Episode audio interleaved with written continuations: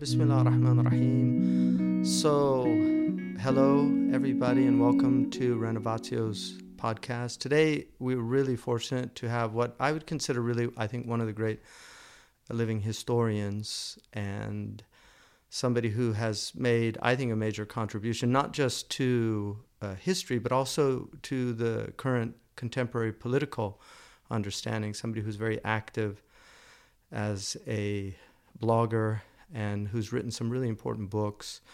I would put him in, in some ways, in that category of like people like Chris Hedges and others who've, I think, added their intellect to the uh, the discourse out there to help people navigate these incredibly difficult times. So we have Dr. Juan Cole, who has written an extraordinary book that when I read it uh, when it first came out, I it was one of those books that I could not put down, and I, I read uh, I read through it, and I felt as if I was reading the Sirah for the first time. That was, I think, what was so extraordinary about it. And as somebody who's been a student of Sirah for probably 40 years, I think that really says something about the original research in it. So, Dr. Juan Cole, welcome. Thanks so much. Yeah, we're really happy to have you. Let me start out by just asking you a question about your methodology in approaching uh, Muhammad, Prophet of Peace, uh, amidst a clash of empires. It's it's a book that, in some ways, I think, and you have to correct me because I'm a dilettante in this area, but in some ways, it seems that it's it's working with a uh, historical, critical methodology in that it's attempting to really place the the Quran within the context of the historical events happening. Is that is that correct assessment? Yeah, I think the book uh, benefited from uh, some uh, fairly recent uh, uh, developments in the study of the of that period of the of the seventh century of the Common Era uh, in the late Roman Empire. Uh, so, a, a great uh, classicist, Glenn Bowersock, uh, wrote a uh, three volume trilogy, really, on the Red Sea region and its relationship to the Roman Empire uh, from the 500s into the 600s. And, and his last volume then dealt with Islam. And he, being a classicist and having spent his life studying the Roman Empire, uh, Greek and Latin sources, uh, was able to bring to bear uh, this extraordinary ability to contextualize uh, that period. And so I was very influenced uh, by Bowersock's uh, method, and that was one of the things that I strove to do was to set the Sirah in the world of, of, of, late antiquity, of the late Roman Empire, from, from archaeological and uh, literary uh, texts. And, you know, the, the Sirah writers themselves, uh, Ibn Ishaq and, and others, uh, aren't shy about saying that that was the world in which uh, the Prophet Muhammad lived. Right. Uh, and so, you know, I was able to cite their stories about him traveling up there. Uh, but it's just that I fleshed them out uh, in in the way that modern historians now can. Amazing, yeah, and I think I think it's always it's very interesting that we we are all so indebted to the people of the past and and what they contribute that enables us to to move forward. Uh, one of the things that that I really like about the this is a little aside as somebody who's taught English and loves the English language and my, my father was a Shakespearean scholar. But one, my brother makes this argument that um, Herman Melville set out to um, to write a book that had every English word in it. And what one of the things that I really actually enjoyed about the book was just your language skills. I mean, I, I had to look up, I usually don't have to look up words, but I was looking up words all the time. So it's just a little aside there for people that want to uh, to uh, beef up their English vocabulary, it's it's a good book to do that with. Yeah, I, I didn't try to make the book difficult or anything, but I have to admit uh, that being a historian, uh, I've spent a lot of time with Victorians, uh, and uh, probably along the way, I've I've developed a distinctive vocabulary set. But I also really tried to use the words that would bring out the you know the closest I could get to the original Arabic. Well, yeah, and that's that's what I thought. I mean, I I thought like you used very technical terms about things like armaments and and things related to forts and and so I think people tend to forget how rich the English language is and how specific it can get. So le mot juste, uh, as uh, Flaubert said, finding that perfect word. Um, and I actually enjoyed some of the translations of the Quran because I, I, I, noted that you, I think, used your own translations um, quite often. And I actually enjoyed some of your distinctions. So that that was just an aside. But you know, one one of the things that I find intriguing about Western scholarship very often, especially uh, some of the modern scholarship. Uh, uh, Paul Ricoeur, he identified these these two approaches to text. One is a kind of hermeneutic of devotion, and the other was this hermeneutic of suspicion, uh, which I totally get. And I think in, in the Islamic tradition, certainly the scholars of hadith had a hermeneutic of suspicion in their approach to the hadith literature. But what I find is that it's not so much a hermeneutic of suspicion, but sometimes just a downright um, attitude that, that it's all made up. And, and I think, I, you know, I've seen that just, it's, it's very surprising. One of the things I find in the Encyclopedia of Islam um, it will it will quote hadiths that maybe don't always put Islam in the best of lights, and they always assume those are true. And then anything that really seems very very um, uh, positive, they'll say, well. This is obviously a fabricated hadith. I mean, I've seen that so many times, and I'm wondering if you could comment a little bit on that. Yeah, I, I really uh, don't go so much into the hadith literature in this book. Uh, it is, as far as I could make it, uh, primarily based on the Quran itself. I and, and I think you uh, did an extraordinary job at that. Yeah. Well, well, thank you. I, you know, people say that often scholars will say that there's not much history in the Quran that is praises of God and so forth. But I think if you read it in a canny way, there's actually a fair amount in there uh, that uh, reflects on, on the life of the prophet and the people around him. Uh, it's just a matter of, of, of getting at it. Uh, and so, you know, we historians, uh, and this is a, this is a problem for the field of the study of early Islam. We historians, uh, you know, really want primary sources. We want an eyewitness account. You know, if if if somebody saw a riot and they went home and, and immediately wrote uh, an account of it. That's what we want. Uh, we don't want, you know, their memoirs from 30 years later. Oh, yes, when I was young, I saw this riot. Uh, and uh, that's not nearly as good. And we certainly don't want the grandchildren who heard the story of the riot. So the problem with the early Islamic history, and this is true of Christianity and, and Judaism as well, uh, is it's hard to get at primary sources. The hadith literature, the, the sirah or biograph- biographical literature about the prophet didn't get written down until uh, the Abbasid uh, period uh, after uh, 750 of the Common Era. And it seems to have been uh, a custom or a belief among the, the early generations of, of Muslims that they shouldn't write things down, uh, that they didn't want to create, you know, competitors for the Quran. Right. Uh, and so things just circulated orally for 150 years.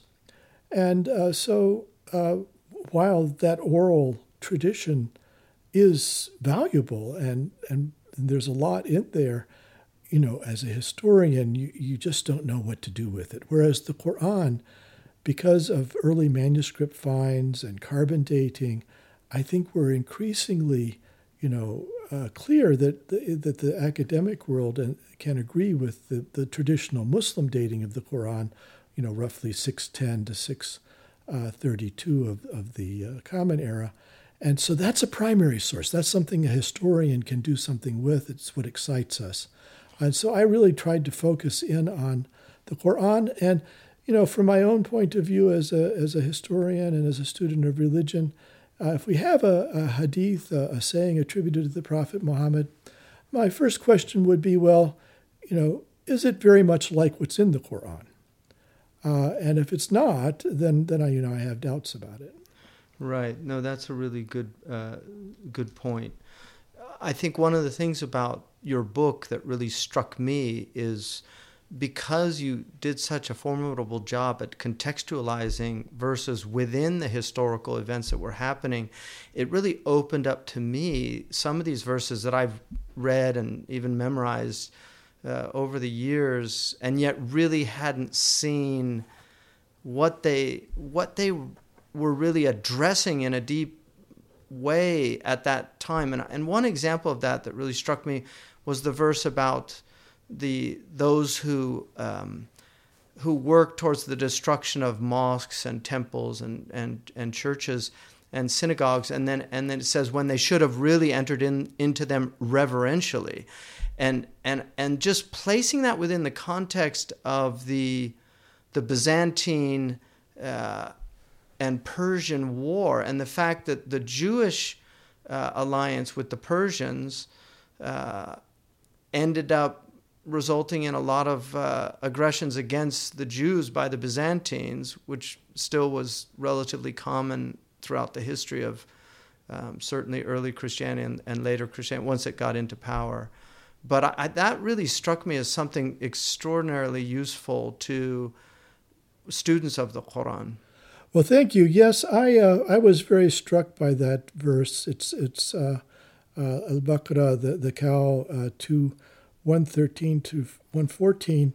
I translated as the Jews say the Christians have nothing to stand on, and the Christians say the Jews have nothing to stand on, even though they both recite the book. Those who are ignorant say the same thing. God will judge among them on the resurrection day regarding those matters over which they dispute.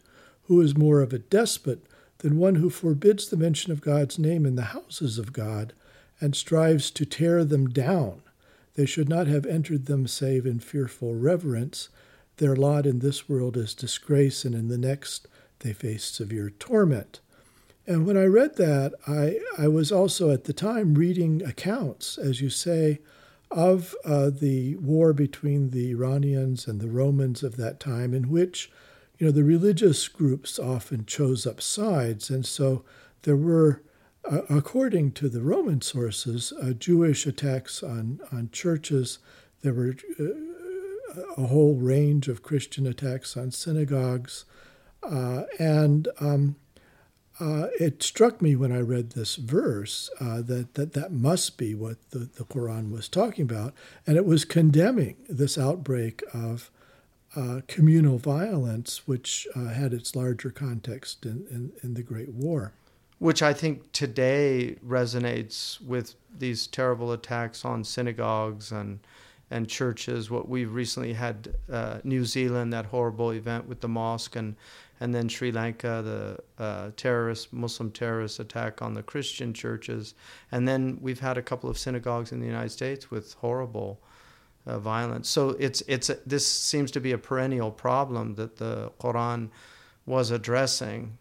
Yeah, and the interesting thing to me about that verse also is that the Quran basically is chiding all sides. It's it's uh, it's not taking sides. It's saying, you know, these these houses of worship are, are for God, and uh, they should be uh, exalted and uh, and kept away from that kind of violence. Nobody should enter them except in reverence. And he's talking, I think the verse is talking here about churches and synagogues.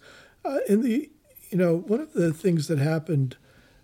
Uh, that made things difficult to understand in the Quran is that wor- words shifted in their meaning over time. Right. In the Quran, uh, masjid uh, doesn't mean mosque. And if one thinks about it, of course, probably in the Meccan surahs, there were no mosques. Uh, and uh, it, it, means a house of worship uh, or a temple. And, and I think it's, it's, it's used to refer to the uh, to the Kaaba, to uh, to the house of God in, in Mecca, but I think it's also used uh, to refer to really generically any any uh, place of worship. Uh, and so some later exegetes, uh, mufassirin, I think sometimes got mixed up because by their time, masjid meant mosque. Specifically and, and so mosque, They did, yeah. yeah, so they didn't quite quite understand what the verse was driving at. Well, and there's a hadith to, I think, to buttress that argument that the Jews and the Christians made the, the graves of their prophets uh, masajid, you know, that they. Right, right. So I think that, that um, you know, one of the things that uh, you've written about, and I think it was in response to uh, Sam Harris, uh, which is just this idea of Islamic history.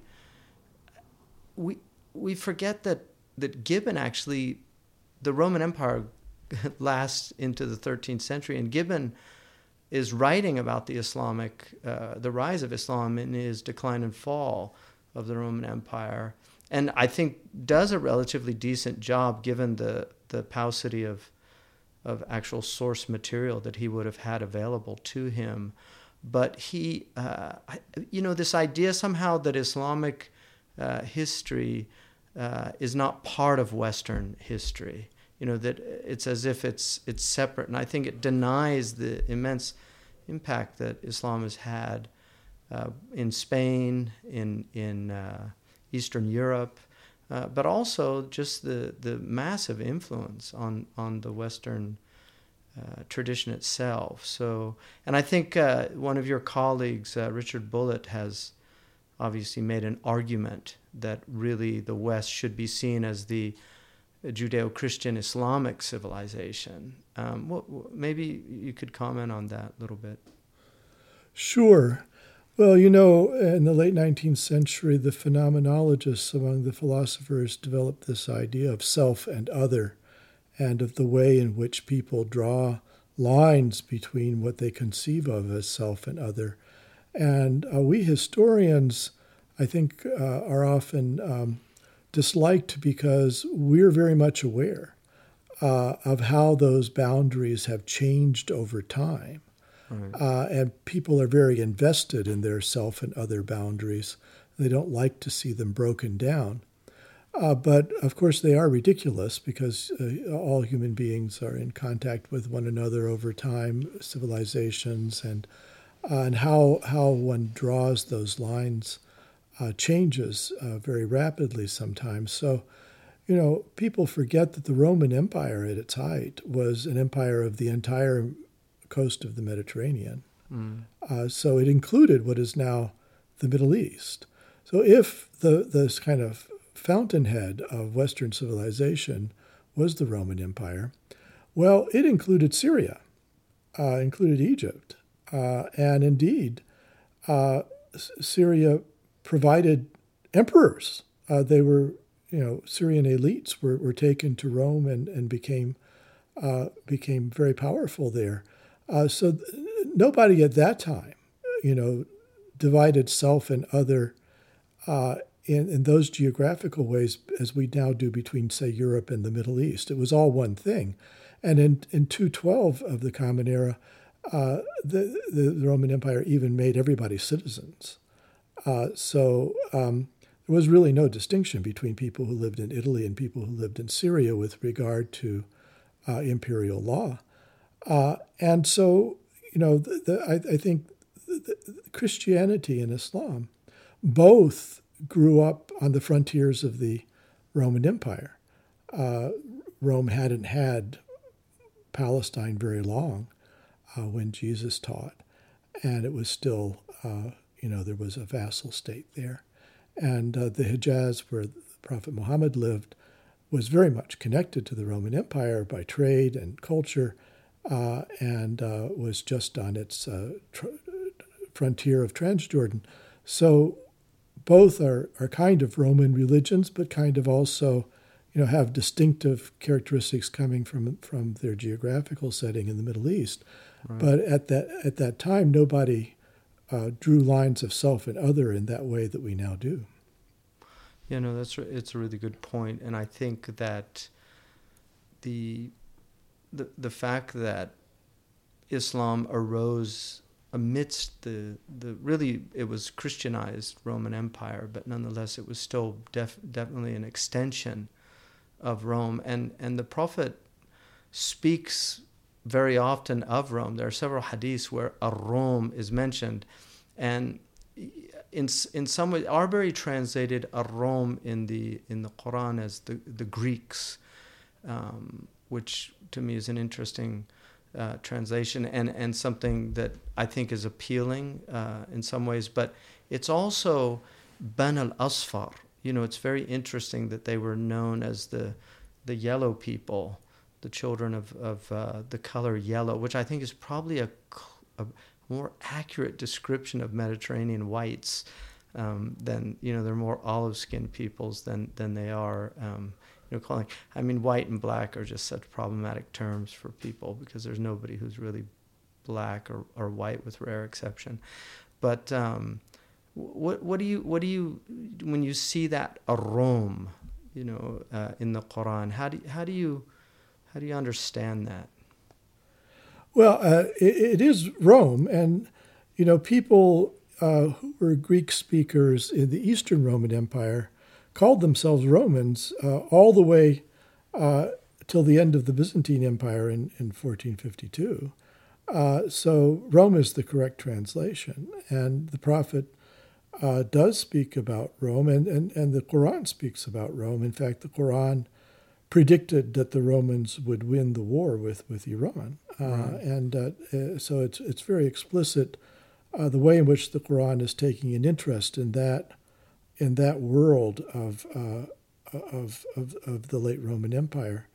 Uh, and I think, um, you know, there are verses of the Quran which talk about the, the way in which God has made people uh, of various hues and complexions and various uh, languages, uh, and and and this is you know kind of a sign of of God's greatness and something that we should be pleased with. Uh, and so I, in in that chapter of Rome, uh, thirty twenty two. It says, and among his signs is the creation of the heavens and the earth and the variety of your languages and complexions. Surely in that are signs for all living beings. So the Quran is saying that just as natural uh, uh, natural phenomena, uh, the heavens and the earth, the stars, the moon, are signs of, of, of God uh, and mm-hmm. His creativity. So the variety of human languages and complexions are signs of God, right. and, and and and so it, it values them. It valorizes them in a very positive way. Mm. And, you know, historians of the New Testament have also pointed to similar verses there and have suggested that uh, the, the jostle of these languages and complexions is happening in the context of the Roman Empire. Mm. Well, I've I've always thought it was intriguing that that verse is in the chapter of Rome, uh, in in the uh, the thirtieth chapter, because I, I, it seems to me that some of the later scholars identified Rome as generally meaning the Europeans as well. Um, and I've seen that in several commentaries on on books. One of the uh, interesting hadith traditions that's in Sahih Muslim is uh, is a hadith that the end of time will not come until the Romans, Rome, are the majority of people. And Ahmed ibn Hanbal understood that to mean people would be behaving like them. So, in other words, that culture would be the, the cultural norm of the vast majority of people on the planet.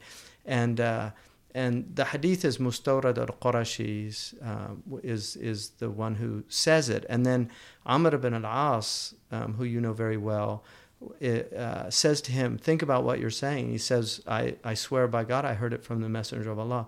He said, If that's true, then they have four beautiful qualities. And then he, he uh, enunciates these qualities. He, he said that they were the, um, the people that recovered quickest from calamities, like natural disasters and things. And then he said they were the people that were the swiftest to come back to the fray of a battle after retreating from it.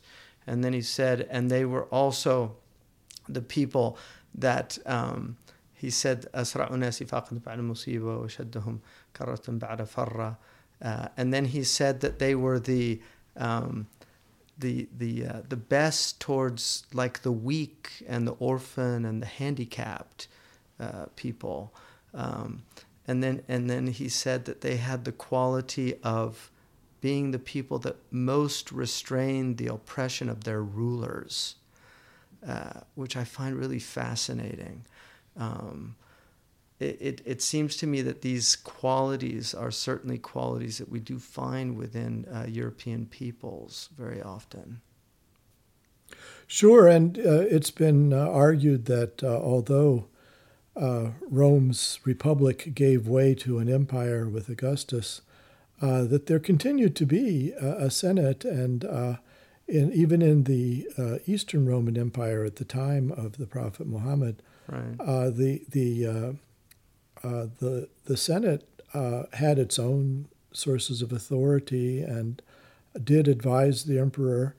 And uh, there's an incident in which uh, uh, the emperor Heraclius attempts to reach out to the Iranian king Khosrow II mm. and try to make peace, and Khosrow's unwilling. and then the the Senate in Constantinople sent its own envoy uh, and uh, so you can see that, you know, forms of consultation uh, and uh, consultative uh, governance were, were not completely absent in the late Roman Empire. And I think that may be part of what those texts that you're quoting are referring to. Hmm. Well, I, I think also what's fascinating about the Romans is obviously is is their incredible organizational structures, the building of their the roads and the extraordinary access that their uh, the Roman legions had to anywhere in the world. They had the rapid deployment. Uh, if if you go to the the Capitol I, I, in the Library of Congress on the dome of the Library of Congress, they have the all the civilizations that have contributed to humanity's uh, furthering and uh, the, under Rome they have under Islam. Interestingly enough, they have physics, but under Rome and Islam is actually the only religion mentioned there. Judea is mentioned, but I think it refers to the the ethnic uh, aspect. But under the the Romans, it says administration, and I and I think people forget just how extraordinarily uh, organized they were. And I think this is something that was gifted to the Europeans and by extension to the Americans. I mean, we, we're far more Roman than we are Greco uh, in, in, in our civilizational impulses in the West.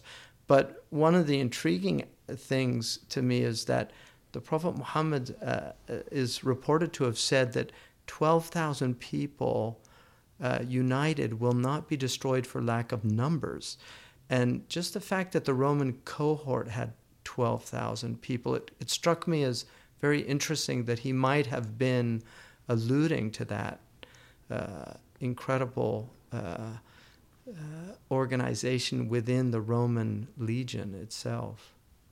Sure, and I think also those roads that you were talking about, the paved roads.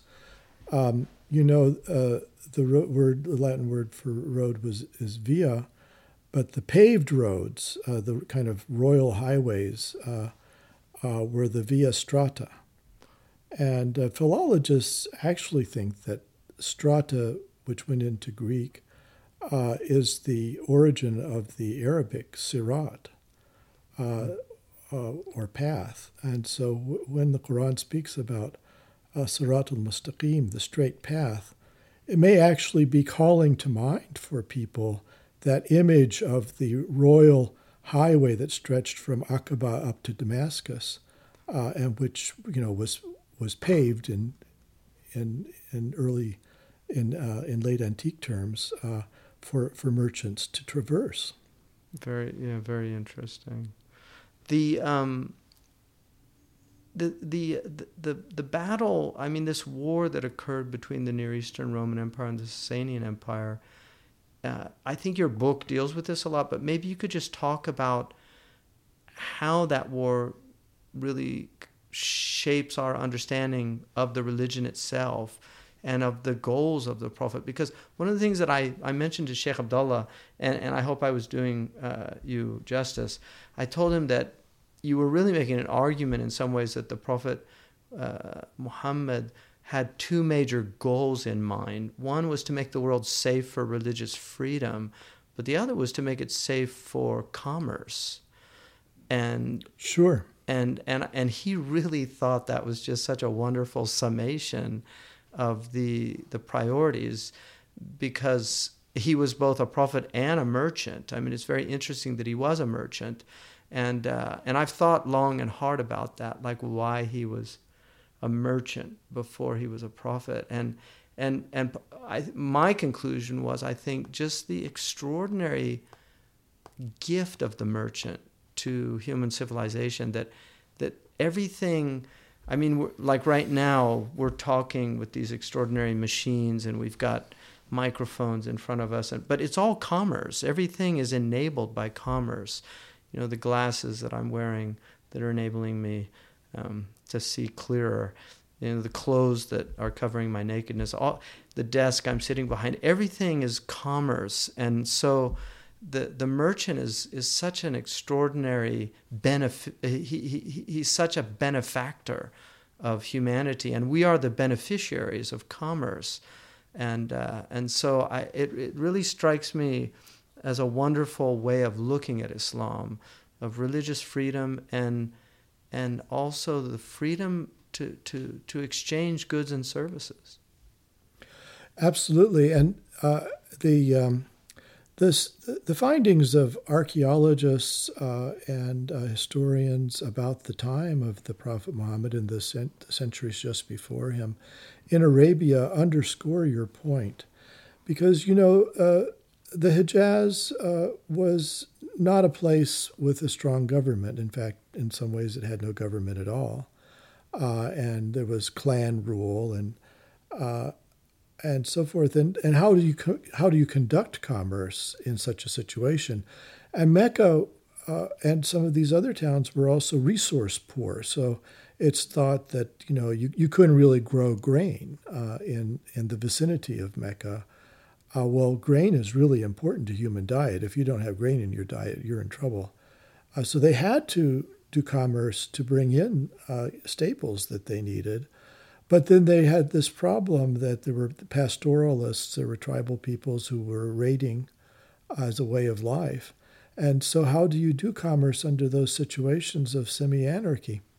And one of the things that the uh, Arab civilization developed was this notion of sanctuary that there were places and times when you couldn't fight, when it would be, it would make God angry if you fought. Uh, right. And uh, so Mecca became a haram, it became a sanctuary. It also became a hemat, which is a kind of nature sanctuary. It was a place where you couldn't hunt or, or cut down harm trees. animals or trees. Yeah. Yeah. Uh, so uh, this idea of places and times of God imposed peace uh, is wrought up with the uh, you know profession of being a merchant, and there's some early uh, Muslim historians who maintained uh, that actually commerce was a kind of pilgrimage, and that uh, the merchants, to show that they were under God's protection and they were engaged in necessary commerce, when they went from one of these sanctuary cities to another for trade fairs, would actually wear the ihram. They would wear the garb of a pilgrim. Uh, so it was a, a, commerce and pilgrimage were, and, and, and the security provided by the divine were all wrought up together. And I think uh, that in this great world war that was being fought between uh, the Roman Empire and the Iranians from 603 to about 630, uh, that the prophet was striving to make uh, the Hijaz and uh, and any place else he could, but but he was based in the Hijaz, uh, a kind of sanctuary from that violence. I think it makes perfect sense, and I also think uh, it's one of the tragedies for me. One of the early uh, debates, the khilaf, was were the four sacred months uh, were, were were they still inviolable with Islam, or or was there an abrogation? And that was something that scholars debated on. I, I actually think it would be very useful to restore the sacred months, uh, just especially given that unfortunately there's so many places where the Muslims are fighting each other. I mean, they even had a difficult time getting a ceasefire in Yemen during Ramadan. I mean, this is how tragic uh, things have, have come. But I think the idea of of sanctuary is such an important tradition, and and it, as you know, it's in in many traditions, not just in Islam. But one one of the really fascinating things about the French occupation in Morocco is that some of the tombs of the saints were sanctuaries. So, for instance, Moulay Idris in Fez was considered a sanctuary. And if somebody fleeing the French authorities went, there's a bar there. You can actually still see it today. Uh, as you go into Moulay Idris, there's these, there's these bars across the roads. You, you actually kind of have to dip uh, under it a little bit. But once you entered into that, you were into a kind of sanctuary. And the French would not go in there, they would literally wait and we used to have this in our, our about people went into churches in the West also. They were considered sanctuaries. So the inviolability of places, uh, sacred spaces, is just a, it's a fascinating aspect of, uh, of our history as a species and something that I think uh, be really worth revisiting just because there's, there's, there's so many uh, places where people don't have sanctuary, where, where the, uh, the horrors of just aggression um, have no bounds. That, that's absolutely right. And I think, you know, there is in the Quran some kernels of uh, what we might think of as, uh, as international law or laws of war, which also, I think, aimed at trying to make even conditions of conflict, you know, uh, times and places where, where people's rights were not completely deprived, uh, or they, were, they weren't completely deprived of their rights. And so, uh, you know, the Quran talks about prisoners of war and, uh, and urges that they be released, uh, either, either ransomed or simply released. Right. Uh, and, uh, and, and I have found accounts in the, the 500s in the Roman Empire that particularly um, magnanimous uh, military commanders uh, would, on their own account, uh, release prisoners of war in that way.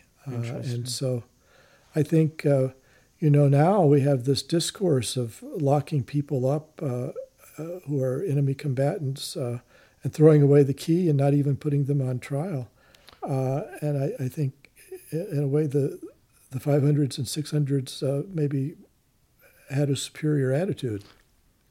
I I totally agree. Um, I, did did you read Sven Lindqvist's uh, book, uh, The A History of Bombing?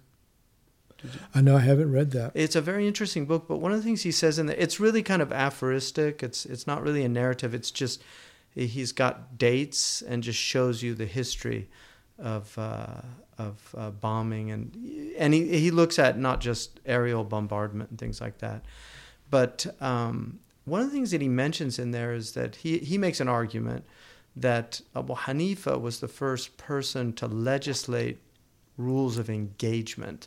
And I, I know that's not totally true because I, I do know that the, uh, the, uh, the early Christians had certain rules um, that, they, that they placed in just war theory and things like that.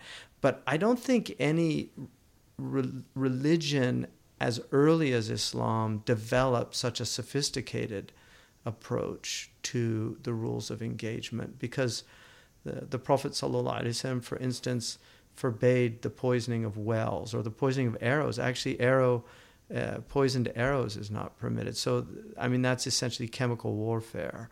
Um, the idea of poisoning wells, the idea of cutting down fruit trees uh, was also uh, prohibited. Um, killing non combatants, uh, women and children, old people, and also molesting monasteries was prohibited, which is very interesting. So the monks were to be left completely alone. Yeah, that's right. And uh, the Quran, in fact, there's this very interesting verse in the Quran uh, which doesn't really have any context to it.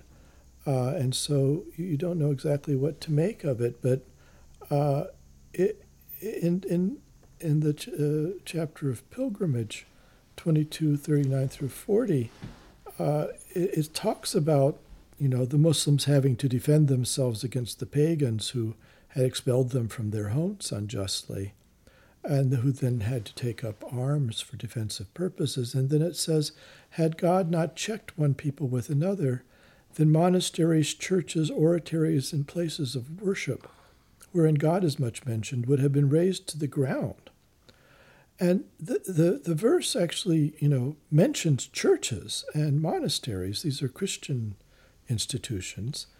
And I read it to suggest that uh, not only were the Muslims defending themselves in Medina from pagan attack, but that the Quran views that stand that they were making as protecting Christian institutions, uh, which might have been in danger had the militant pagans taken over the entire Hijaz and places like Najran or maybe southern Transjordan. Uh, but uh, as a historian, it, it, just strikes me that uh, uh the Quran uh, sees these um, small battles that the Muslims were forced into as as defending people's rights of worship the, um, among the monotheistic religions. Right, and I I think Sheikh Abdullah bin Bayya calls that verse Ayatul Ma'abid, you know, the verse of of sacred sacred sites. Um, and, and, and I think our traditionally the scholars did argue clearly that it was an obligation. It's interesting that it uses in the verse nas, لولا دفاع الناس بعضهم بعض, you know, that had God not used some people to defend other people. And, and the early scholars said the Nasir are Muslims and then the other people are non Muslims.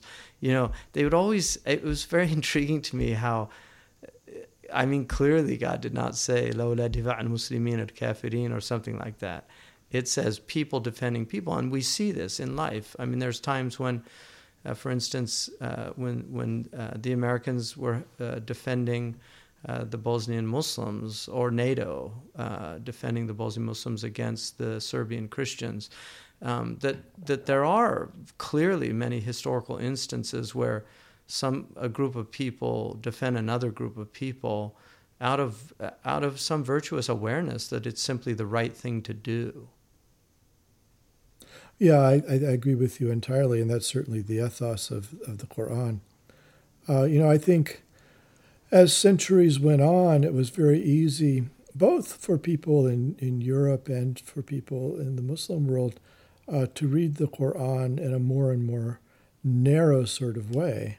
But the world in which that it's addressing, one has to remember there weren't very many Muslims.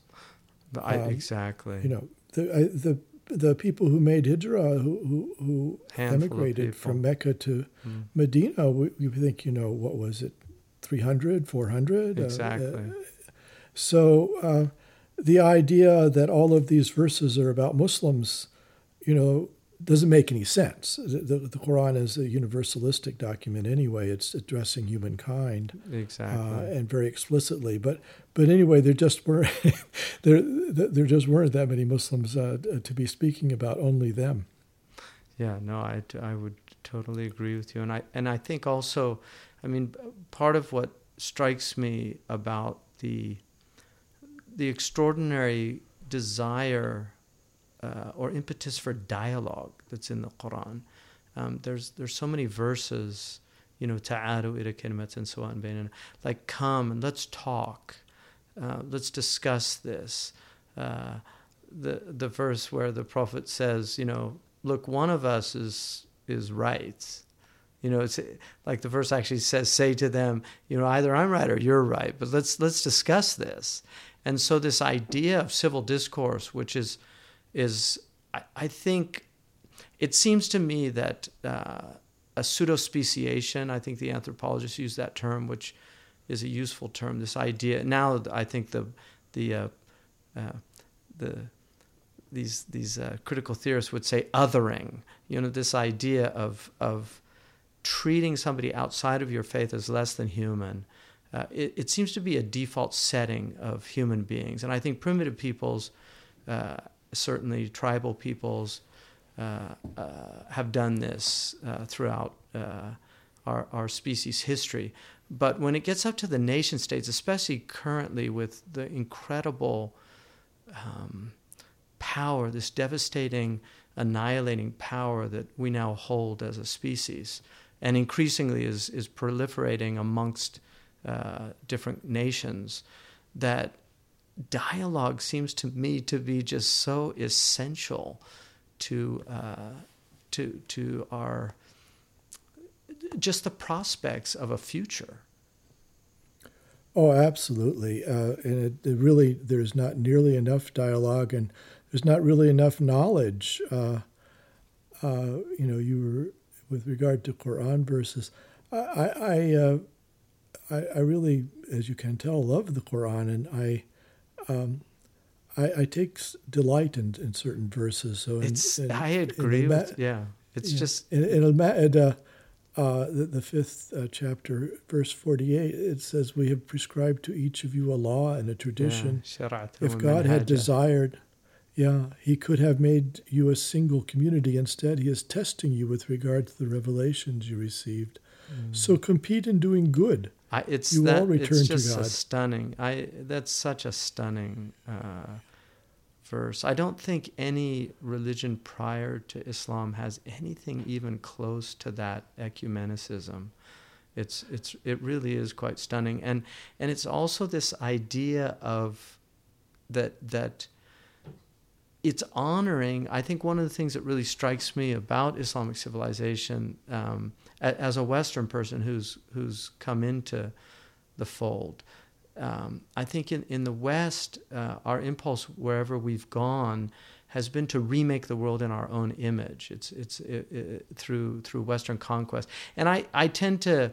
I see Western conquest not different from other civilizations. I think it's a matter of scale. I think a lot of people would have done what the West did had it had the power. Whether they would have done it in the same way or or or not is I mean that's just a matter of speculation.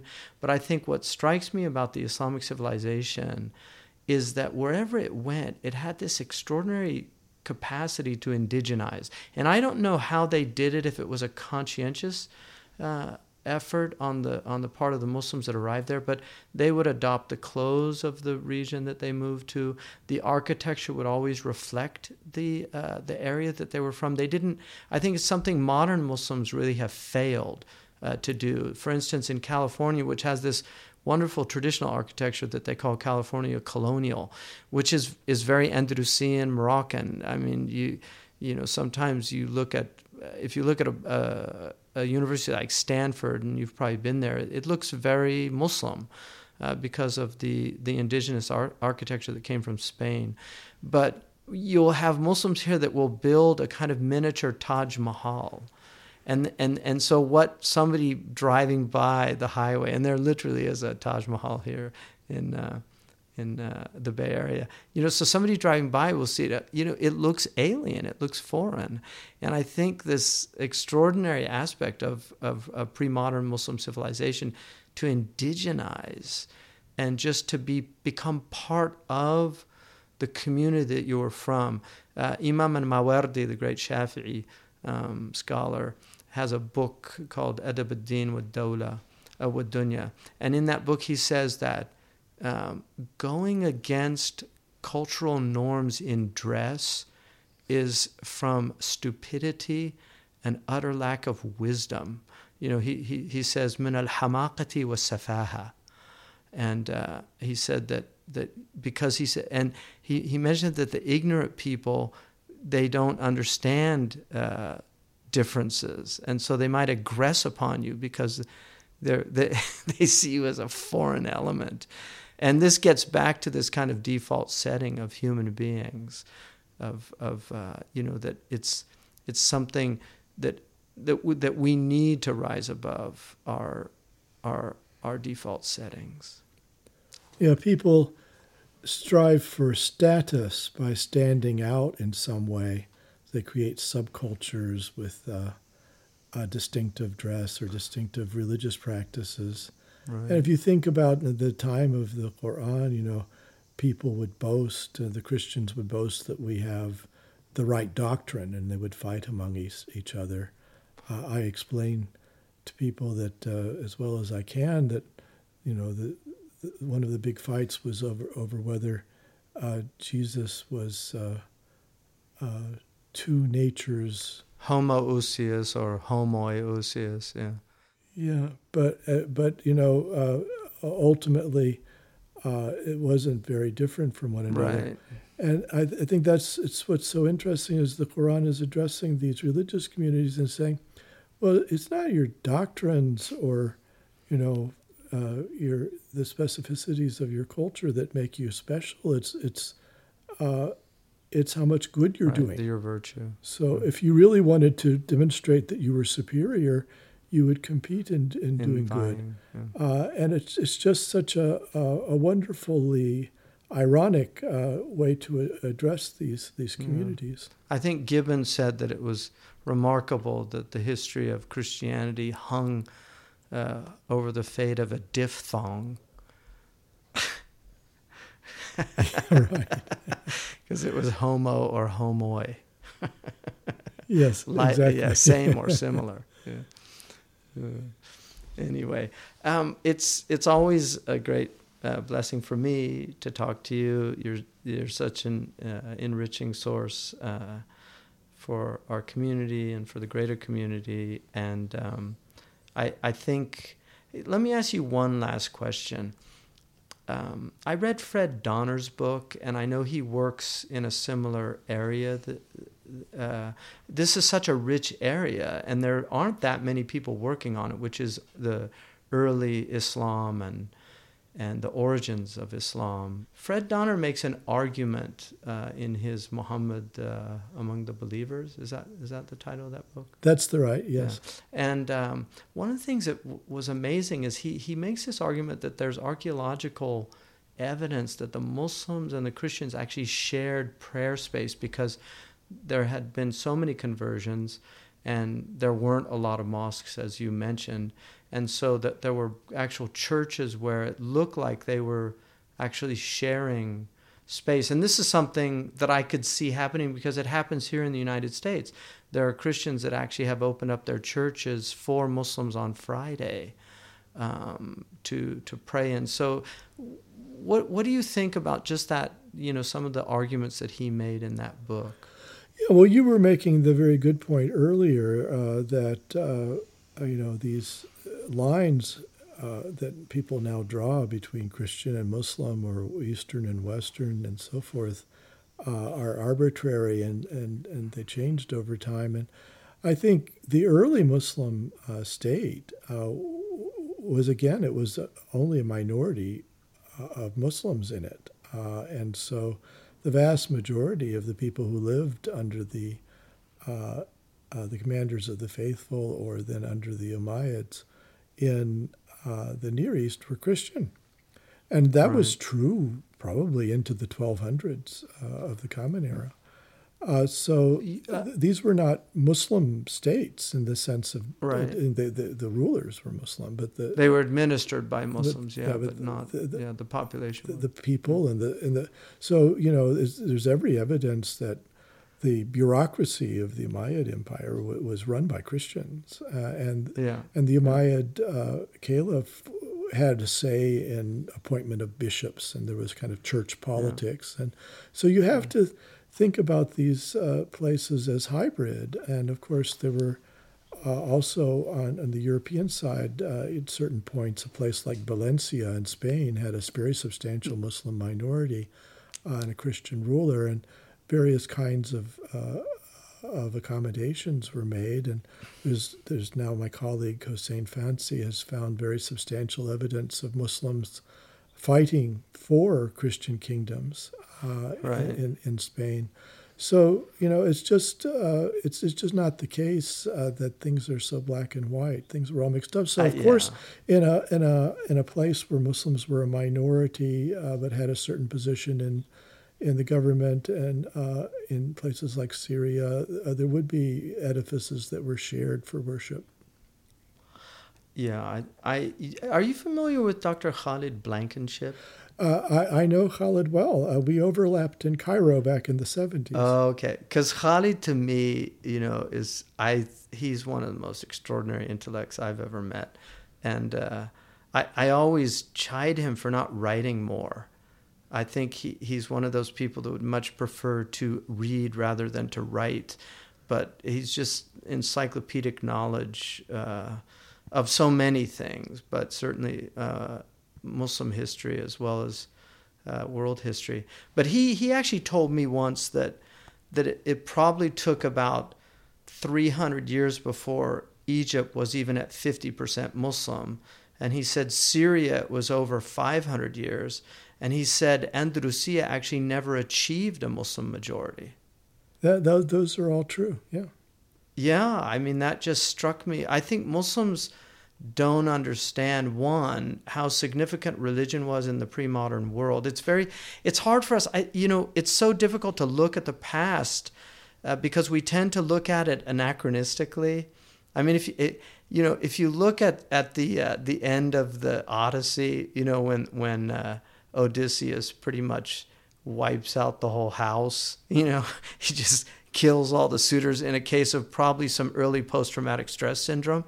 But um, but w- w- you know when he takes all the maids and tells Telemachus to take them out and you know the the maids that kind of prostituted themselves um, and just to to kind of slaughter them that wouldn't have been surprising to the Greek readership uh, or or listeners to that poem because it in, in their world it would have made perfect sense. They had soiled the the good honor of the house.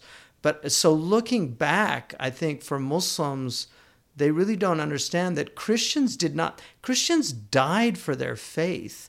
You know, to to give up your faith, they'd rather be eaten by lions than give up their faith. But I think a lot of Muslims have this fantasy that when the Sahaba showed up, it's like suddenly everybody just converted to Islam. And and it was a very slow uh, process of transformation over over many centuries. And and still extraordinarily there are these amazing christian uh, communities of, of Christianities that died out in the West because of a lot of intolerance in Western Christianity.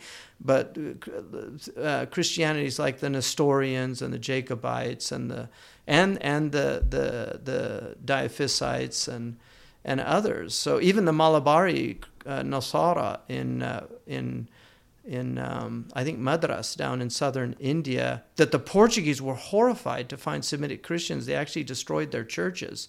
So I think uh, it's it's very it's a very fascinating aspect of history. Imam Zaid Shakir um, tells Muslims if you're going to read Muslim history, take faith vitamins. right. Uh, anyway, it's been marvelous uh, talking uh, with you. I, I, you did a wonderful little five-minute summation of the book on uh, a website, Emir-Stein, uh, which I think there's a YouTube channel there, Emir-Stein Center, which is on, and and I, I really liked it a lot. I think it was. It was just a wonderful way of capturing in a few minutes the essence of what you were talking about. But I would really recommend to any listeners out there to get a copy of Dr. Cole's book, um, which is called, I mean, you've written several books, but this book that we've been talking about, Muhammad, sallallahu alaihi wasallam, Muhammad, a prophet of peace amid the clash of, uh, clash of empires, which is obviously the Roman and the Sasanian. Um, and I would also recommend uh, Dr. Cole's blog post. Maybe you could give the uh, the address of your um, of your blog post. Sure. Well, my name is Juan Cole, J U A N C O L E. And if you just Google that, it, it'll come right up. It'll come up, yeah. So, well, thank you so much. God bless you. And, uh, you know, just you, you're, you're a wonderful ally for our community and uh, a voice of sanity amidst a sea of insanity. So um, I just uh, uh, salute you for all your efforts and your, your work and your amazing scholarship. Um, I, I really, really uh, admire uh, the extraordinary depths of your scholarship and your language skills and also your love of Quran, which um, I think the more you dive into the book, the more wondrous. Inna sami'na Quran and ajaba. Surely we've heard a wondrous Quran. I think the more one dives into it, the more wondrous it becomes. Well, I can't thank you enough for your generosity of spirit and your own erudition. It's been a great conversation. Okay, thank you. God bless. Thank you for listening to this podcast produced by Renovatio, a Zaytuna College publication. Our podcast brings scholars and writers of varied backgrounds into conversation about theology, philosophy, and today's ethical challenges. In an age of transience, we like to explore ideas that are timeless. Visit Renovatio at renovatio.zaytuna.edu.